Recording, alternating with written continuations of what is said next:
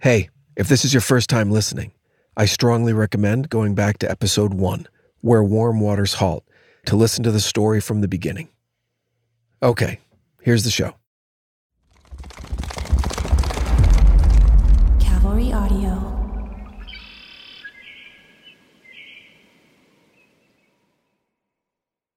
Oh, it's magnificent. It's a beautiful building and it's got a couple of casitas out behind it.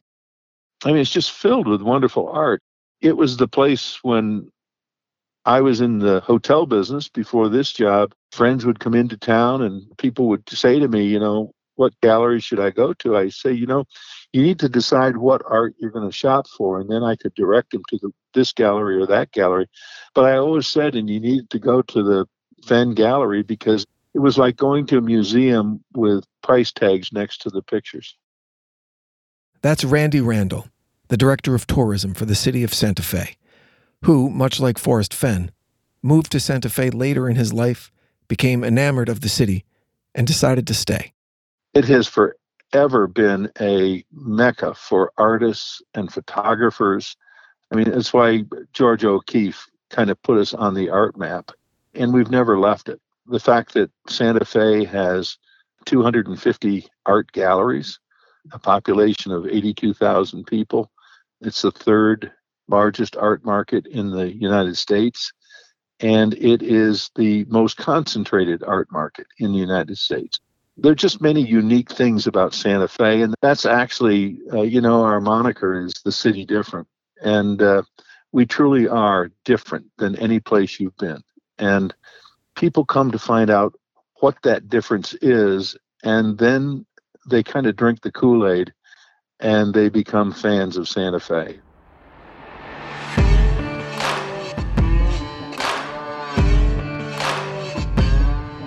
Welcome back to X Marks the Spot. You're listening to episode six The End is Ever Drawing Nigh.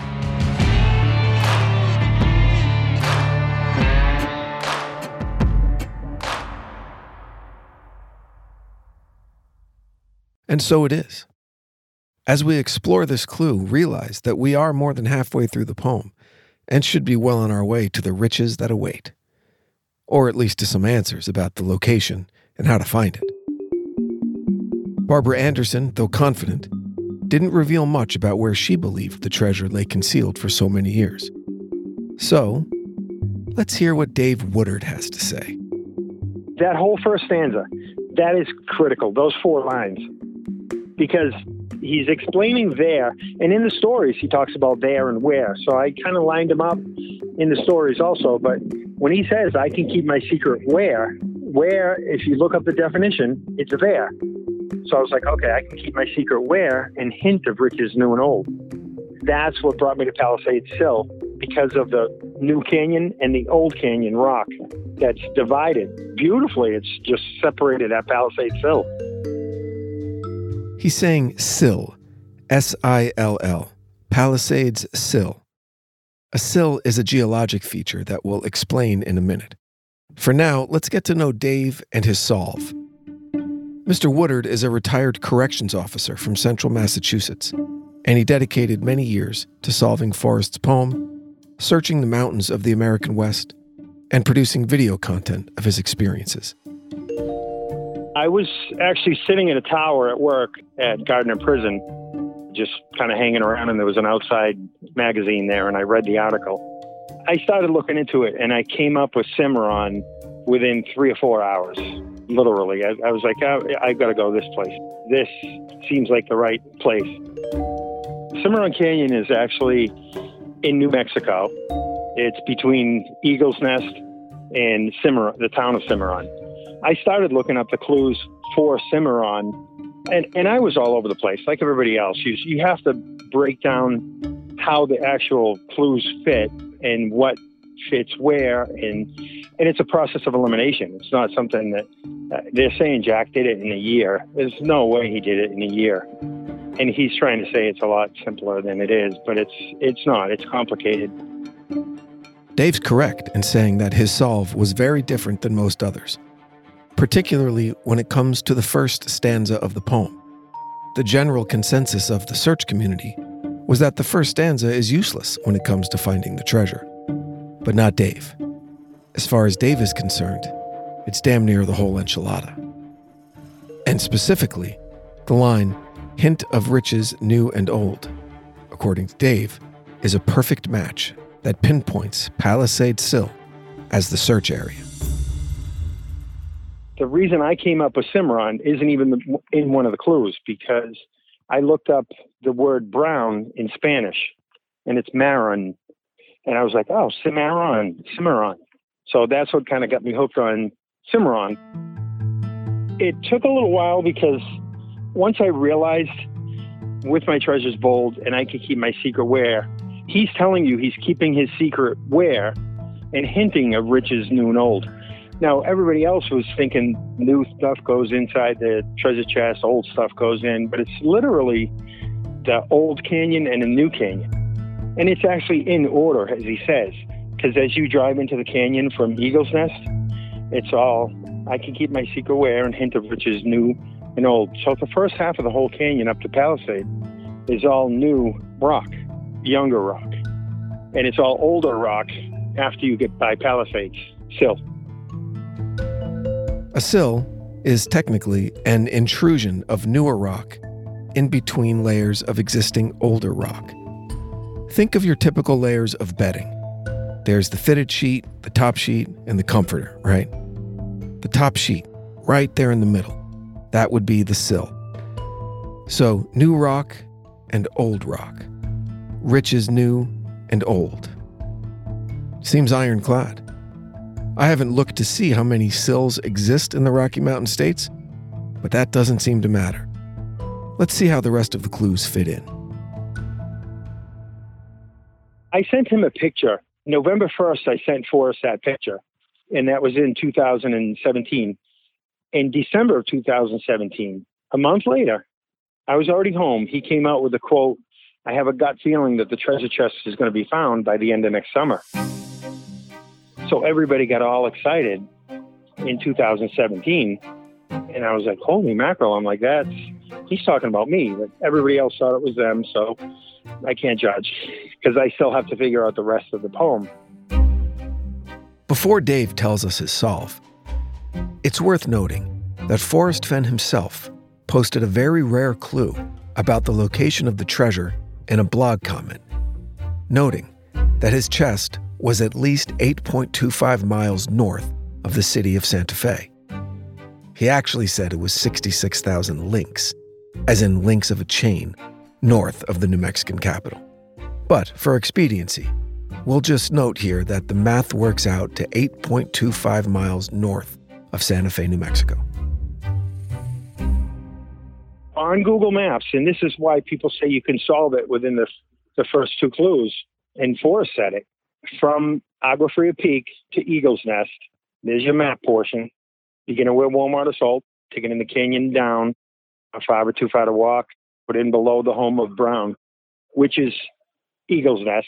If you pull up history of Eagle's Nest, it says it. It has a description. Home of it used to be called Home of the Brown, but from Eagle's Nest on Google, it's 8.3 miles to Palisade Sill. Now he says it's more than 8.25 miles north of Santa Fe.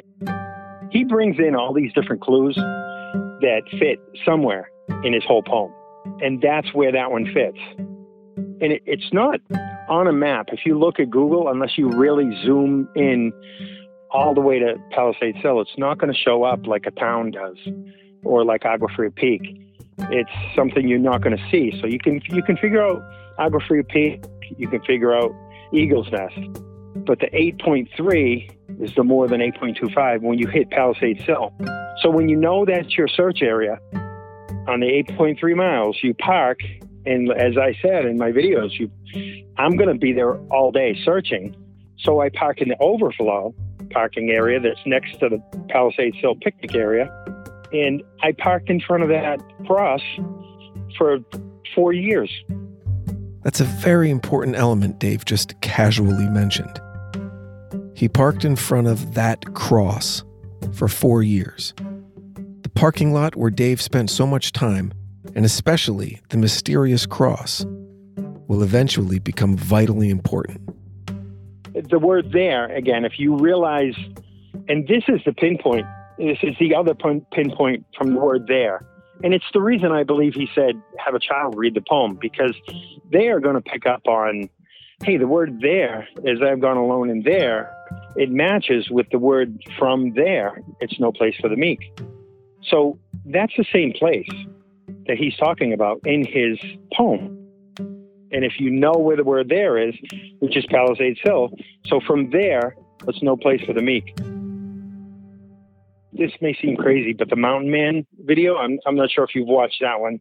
I realized after, I'm like, oh my God, he brings in mountain men in the first book. He brings in mountain man wisdom. He brings in mountain men in the second book, or mountain man. And then he also brings in mountain man in the third book.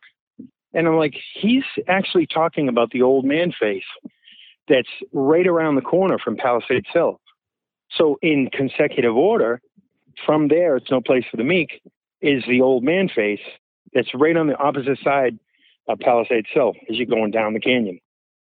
There is indeed a well known rock formation that resembles an old man just across from Palisades Sill. And as for the next clue, the end is ever drawing nigh? Um, that I'm still, I mean, to me, it was on your left, because some people say nigh is left, but the end is ever drawing nigh is close. So maybe not exactly a perfect fit, but nonetheless, Dave would not be deterred.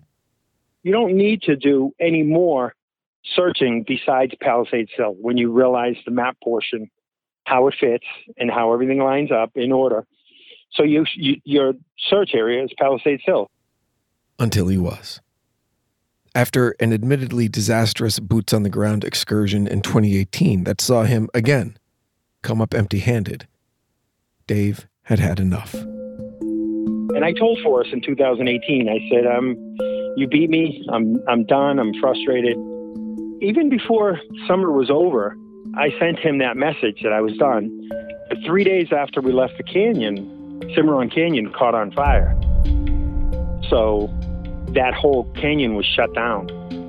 And then that's when the announcement came out from Forrest in 2018. My thoughts on someone finding the treasure chest this year are wavering. And I'm thinking, why is he saying it in July when you still have all the rest of the whole summer and people are going to be looking? I mean, either it's the message I told Forrest I was done, or it's because there's fires in Cimarron and they could be going on for the next few months. Similar to Barbara Anderson, Dave feels like his actions, as well as his emails to Forrest, were secretly driving the public messaging from the Fenn camp. Of the actual rock structure 30 feet away from the, the blaze, uh, that's when he announced about the treasure possibly being found. And then the following year, I sent him emails telling him that I just had a really frustrating trip and I was all done. He beat me, probably going to give up, but I didn't. I couldn't. I couldn't let it go. But those were a lot of the correspondence I had uh, with Forrest before I found the actual cross, because that changed everything. Okay, so now we get to the all important cross. I was sitting in the truck with her, and I said, "He beat me again. He, he just his tricking, know, tricky, tricky comments and words." And I'm like, I can't figure out what to look quickly down is. For clarity, look quickly down. Your quest to cease is a later line in the poem that Dave is referencing here. And I parked in front of that cross, and I'm staring at the cross that says Kent and Esther, and it it finally it finally because I knew that it had to be there somewhere, I put the Kent and Esther into Ken Esther. I'm going to let that sit for just a second. And yes, he did say Canester. The eureka moment for Mr. Woodard came when he realized that the handmade cross, barely two feet tall, just off the blacktop of the overflow parking lot at the Palisades Sill State Park in New Mexico, was actually the X that marked the precise spot where Dave Woodard believed the treasure was buried. I sent Forrest a picture of that cross of the Kent Esther, And the actual quote where he says, if you can't figure out the first clue, you might as well stay home and play canasta.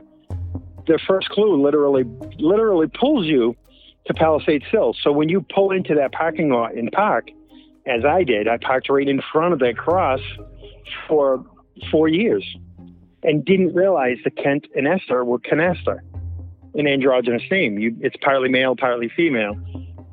And uh, so when I realized that, that Kent and Esther, I'm like, oh my God, that's canasta.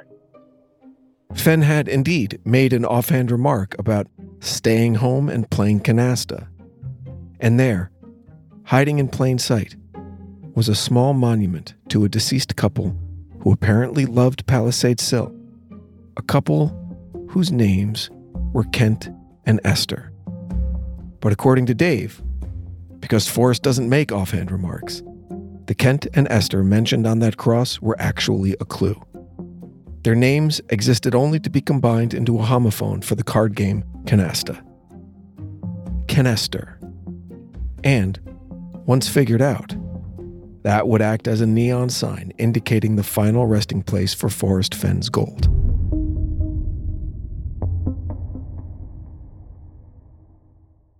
More X marks the spot after the break.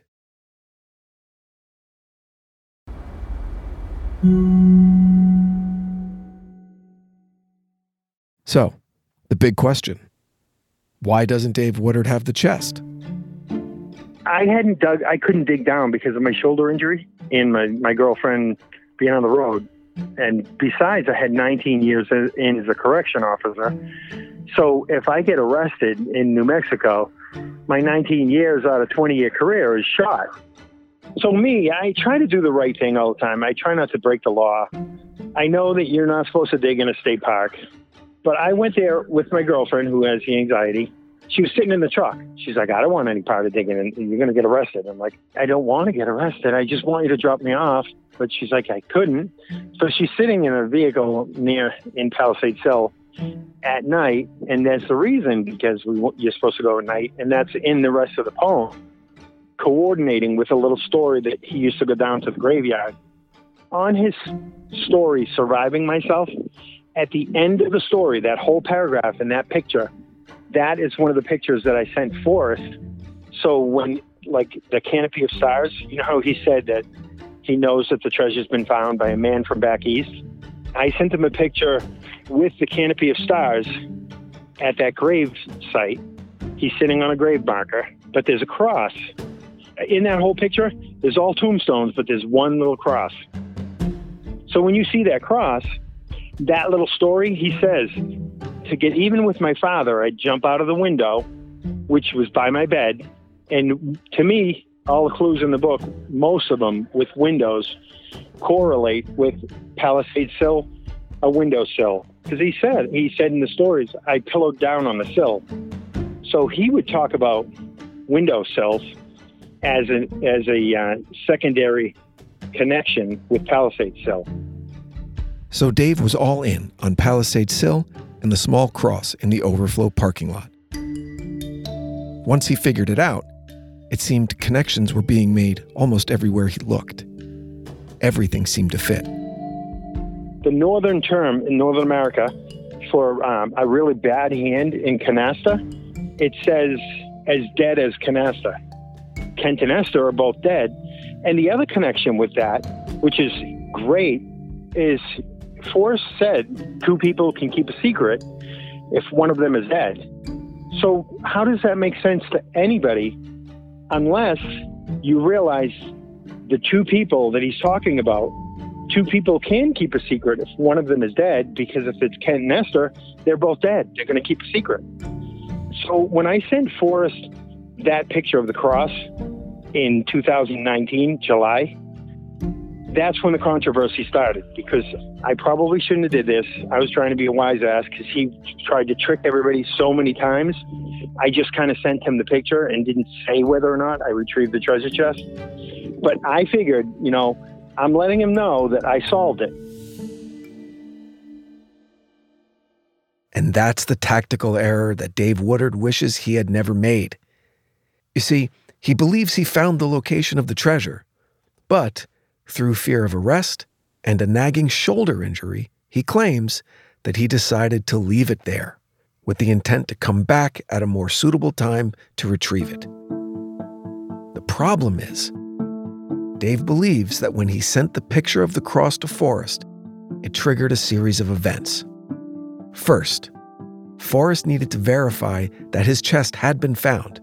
So, according to Dave, Forrest Fenn sent an emissary, his grandson, Shiloh Fenn. Upon arrival, however, Shiloh discovered that the chest, again, this is all according to Dave, had not been retrieved and either kept it for himself or returned it to Forrest. This is why Dave believes that sending the photo of the cross to Forrest Fenn ultimately cost him his rightful claim as the finder, as well as millions in gold. I know where the treasure chest is resting. I told Forrest I found the resting spot, but I never told him that I retrieved it. He figured that I probably did, but he should, I think he told somebody. And then they went there and dug it up to see if it had been gone. And that's how this whole controversy started. He confided in somebody. Like when he knew that it had been solved, he told somebody where the place was. And I didn't expect him to do that. I thought that place was going to be saved. And nobody was going to know about it except for me and Forrest. That's what he said. But he told somebody, and they went and dug it up, and now the big cover up came up because I was like, how could that? Nobody should know where where that resting place was with the cross being gone for Kent and Esther. Wait, the cross is gone? When pressed to explain this statement and asked directly if he had the cross removed to prevent other people from finding his spot, I did. I asked some people that I know that were camp hosts in Cimarron Canyon. We were friends with them, and uh, they knew we were there looking because they had a feeling it was in Cimarron. I just confided in them, and they didn't. They kind of didn't believe me, but I just asked them to take the cross. So originally, I thought it was them who might have screwed me over, but it was Forrest telling somebody else that he felt like the the treasure chest was already taken, but the guy didn't come forward. Okay, fair enough. Not so nice to Kent and Esther's relatives, but if what Dave says is true, it's kind of a victimless crime. Moving on. But 2020, in June, there was an announcement that the treasure chest had been found. So now I'm thinking, how could it be found? The, the cross was not there for somebody to find it. And I waited for something to come out, and Forrest said that the guy wanted to remain anonymous. He was from the East, but Jack's not from the East. And nobody brings that up. I'm like, why did you people just forget that Forrest said it's been solved by a man from back east? So that's why I call myself the solver. And whoever found it just heard about it and went and dug it up.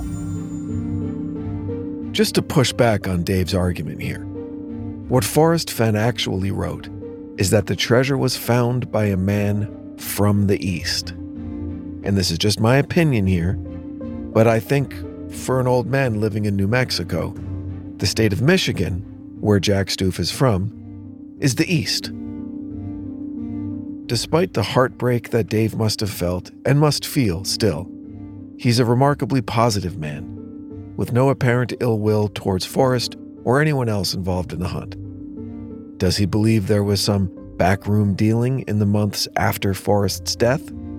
Yes. But ultimately, Mr. Woodard is, as stated, positive.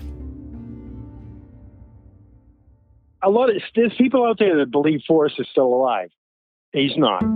There's people out there that think Forrest went and got the treasure chest. I was like, Forrest didn't go get the treasure chest because he knew the guy from the east solved the whole poem. So somehow that leaked out. And I think Forrest at the end, I had heard Forrest said to Jack and somebody else, they said, Oh, what are, what are we going to end up doing with the treasure chest? And Forrest said, I know what should be done with the treasure chest.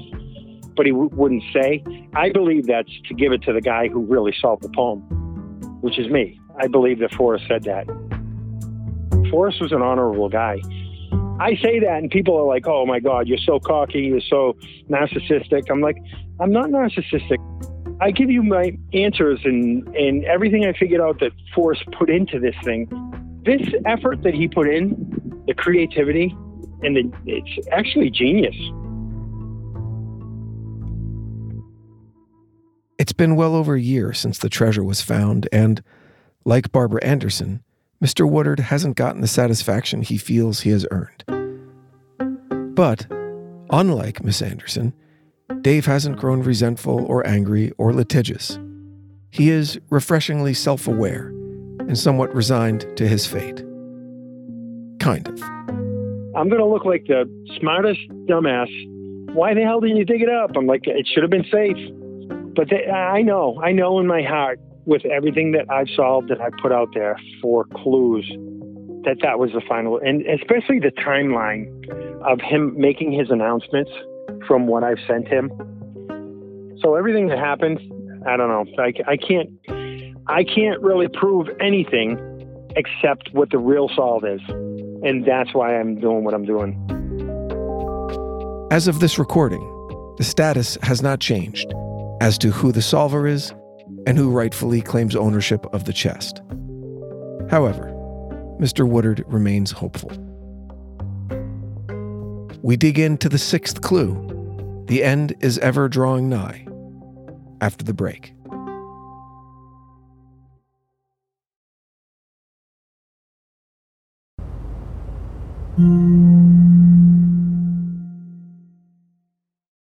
The end is ever drawing nigh.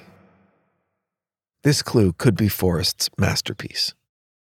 The writing of this particular line seems to be the confluence of art and subtlety, of subtext and irony, of a lyrical nod to mortality that also contains a specific set of directions hiding in plain sight. It has also proved a very easy line for searchers to dismiss as a throwaway. Just Forrest telling us that they should be close to the treasure if they had correctly interpreted his poem, and, as he does, he tried to dress it up a little. The end is ever drawing nigh, according to many searchers, simply means that the chase is almost over. And, since that interpretation would carry no new information with regard to helping find the treasure, the line is often discarded as a placeholder. But where's the fun in that? I mean, it's smack dab in the middle of the really important part of the poem. Not even Forrest would waste that real estate with a line of no importance. And if you dig just a little bit, you'll see that it may, in fact, be the most helpful clue in the entire poem, as well as the most specific. Let's take a closer look. Now, a fly fisherman like Forrest prefers calm waters. But with this clue, he seemed to want to make some waves. To begin with, the line is written in perfect iambic tetrameter, as is the majority of the poem. But this particular line flows with more lyrical beauty than any other, to the point that it feels like it doesn't belong in the poem. The first portion of the line has some inviting alliteration, while syllabically, it not only fits nicely into the meter of the piece, it enhances it.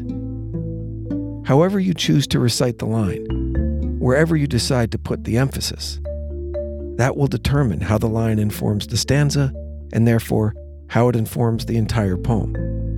No matter what, the rhythm of the line works. It flows off the tongue with simple poetic beauty. Also, like every great piece of art, it has several legitimate interpretations. Which brings us to why the end is ever drawing nigh could be Forrest's greatest piece of writing. To break down this line in the poem, we can first take the most obvious interpretation. The end is ever drawing nigh. Taken on its face and remembering it's a poem containing clues about a treasure hunt, it could easily mean that the chase is almost over. You're nearly at the end. One definition of the word draw is to come to or arrive at a point in time or a specified point in a process, as in drawing to an end or drawing to a close. And nigh, although out of common use in the English language for over 100 years, is nonetheless generally understood to mean a short distance away, or more simply, soon. And his use of the word ever to describe the immediacy of the end of the chase is a curious one. ever is one of those words in the English language that has two similar but weirdly different meanings. When we think of the word ever, we mostly think of it as referring to something eternal or lasting forever and ever and ever. And that certainly is a definition, but it's not the first definition. That definition is slightly different, but very different at the same time. The first definition of ever is at any time, as in, don't ever do that again. At any time, at any point, on any occasion. So, did Forrest mean that the end of the chase is eternally coming to an end? Or did he mean that the chase is about to come to an end at any time? The first interpretation could spell out a very personal meditation on mortality.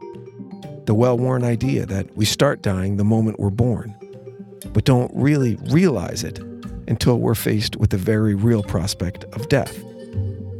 When Forrest first sat to compose his poem, he thought he had a year to live, at best. You can bet he was ruminating on the idea of his own end ever drawing nigh, and maybe that was the only place he could fit that observation into his poem. Remember, the poem went through many iterations. Here's Douglas Preston. Forrest showed me a number of drafts of the poems. And when people learned this, they just went nuts. They were like, oh my God, can't you remember those early drafts? But he did rewrite it a few times. He had to rewrite it because the original version of the poem had him talked about his own body being there. So there's a chance that the line was a holdover from an early draft when he was still planning on killing himself as his final act of self reliance, and inviting the world to rob his grave if only they could find it. Also, if that's the case, then the line is a throwaway, a placeholder, at least with regard to being helpful in finding the treasure. But there are other, more useful interpretations. If this line is not a meditation on the fact that death will surely come for us all, and it is still a throwaway, then it could simply be a signpost for the searchers that if they did everything right, the treasure is close. But again, what limited knowledge we have of Forrest Fenn would tell us that he wouldn't waste this precious real estate with an unimportant line so close to the end of the chase. So, what does that leave us? It leaves us with a lyrically beautiful line that is possibly also a specific set of directions that, once deciphered, could lead you directly to the treasure. But to understand that, we need to understand Forrest a little better in two distinct areas.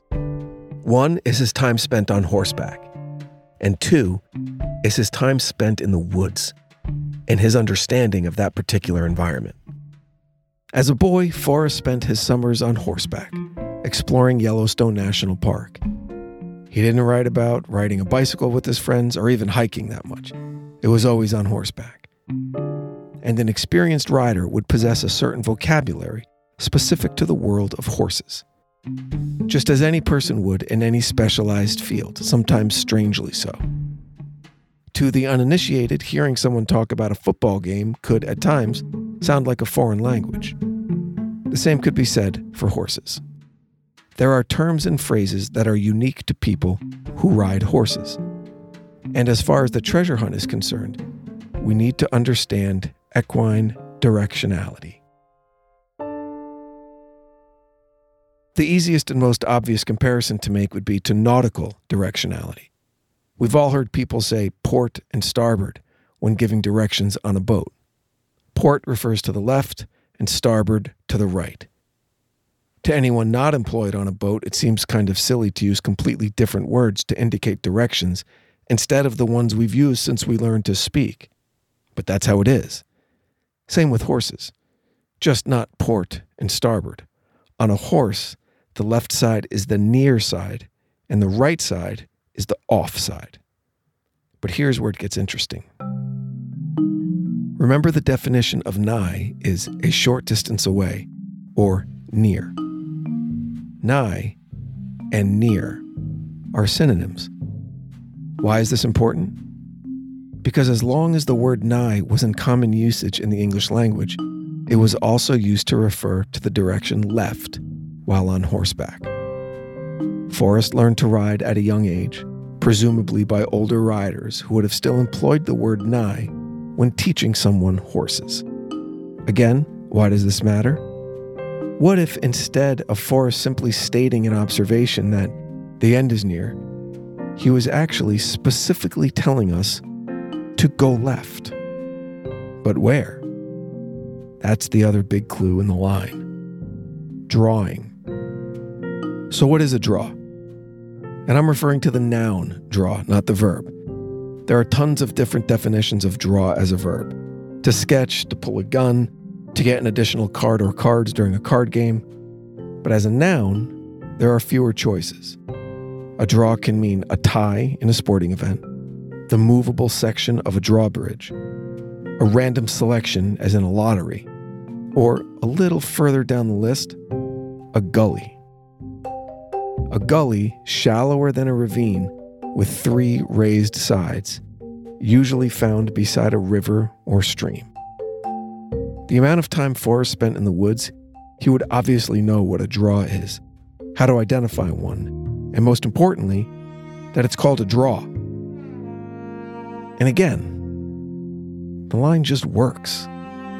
Let's pretend to be Forrest for a minute. He's composing his poem and realizes that he needs to let people know which way to turn after they've crossed the river. But he doesn't want to just write, turn left into the gully.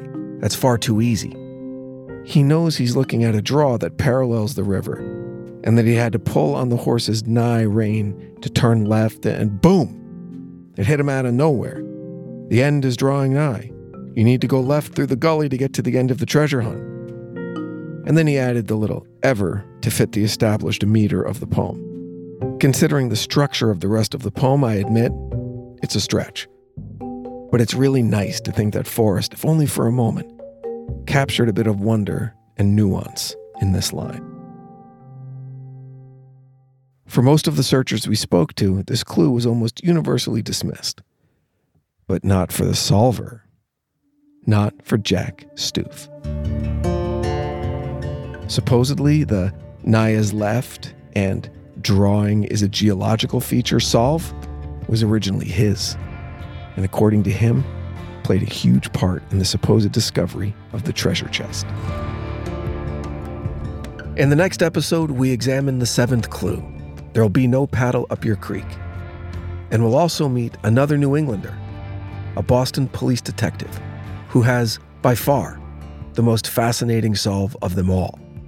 Yes, I think there's an exact GPS coordinate inside the poem. Yes. That would lead you very close to where the treasure is buried. It's inside the poem. There's, there's GPS coordinates inside the poem. Yeah, you're not going to want to miss this. That's next time on X Marks the Spot.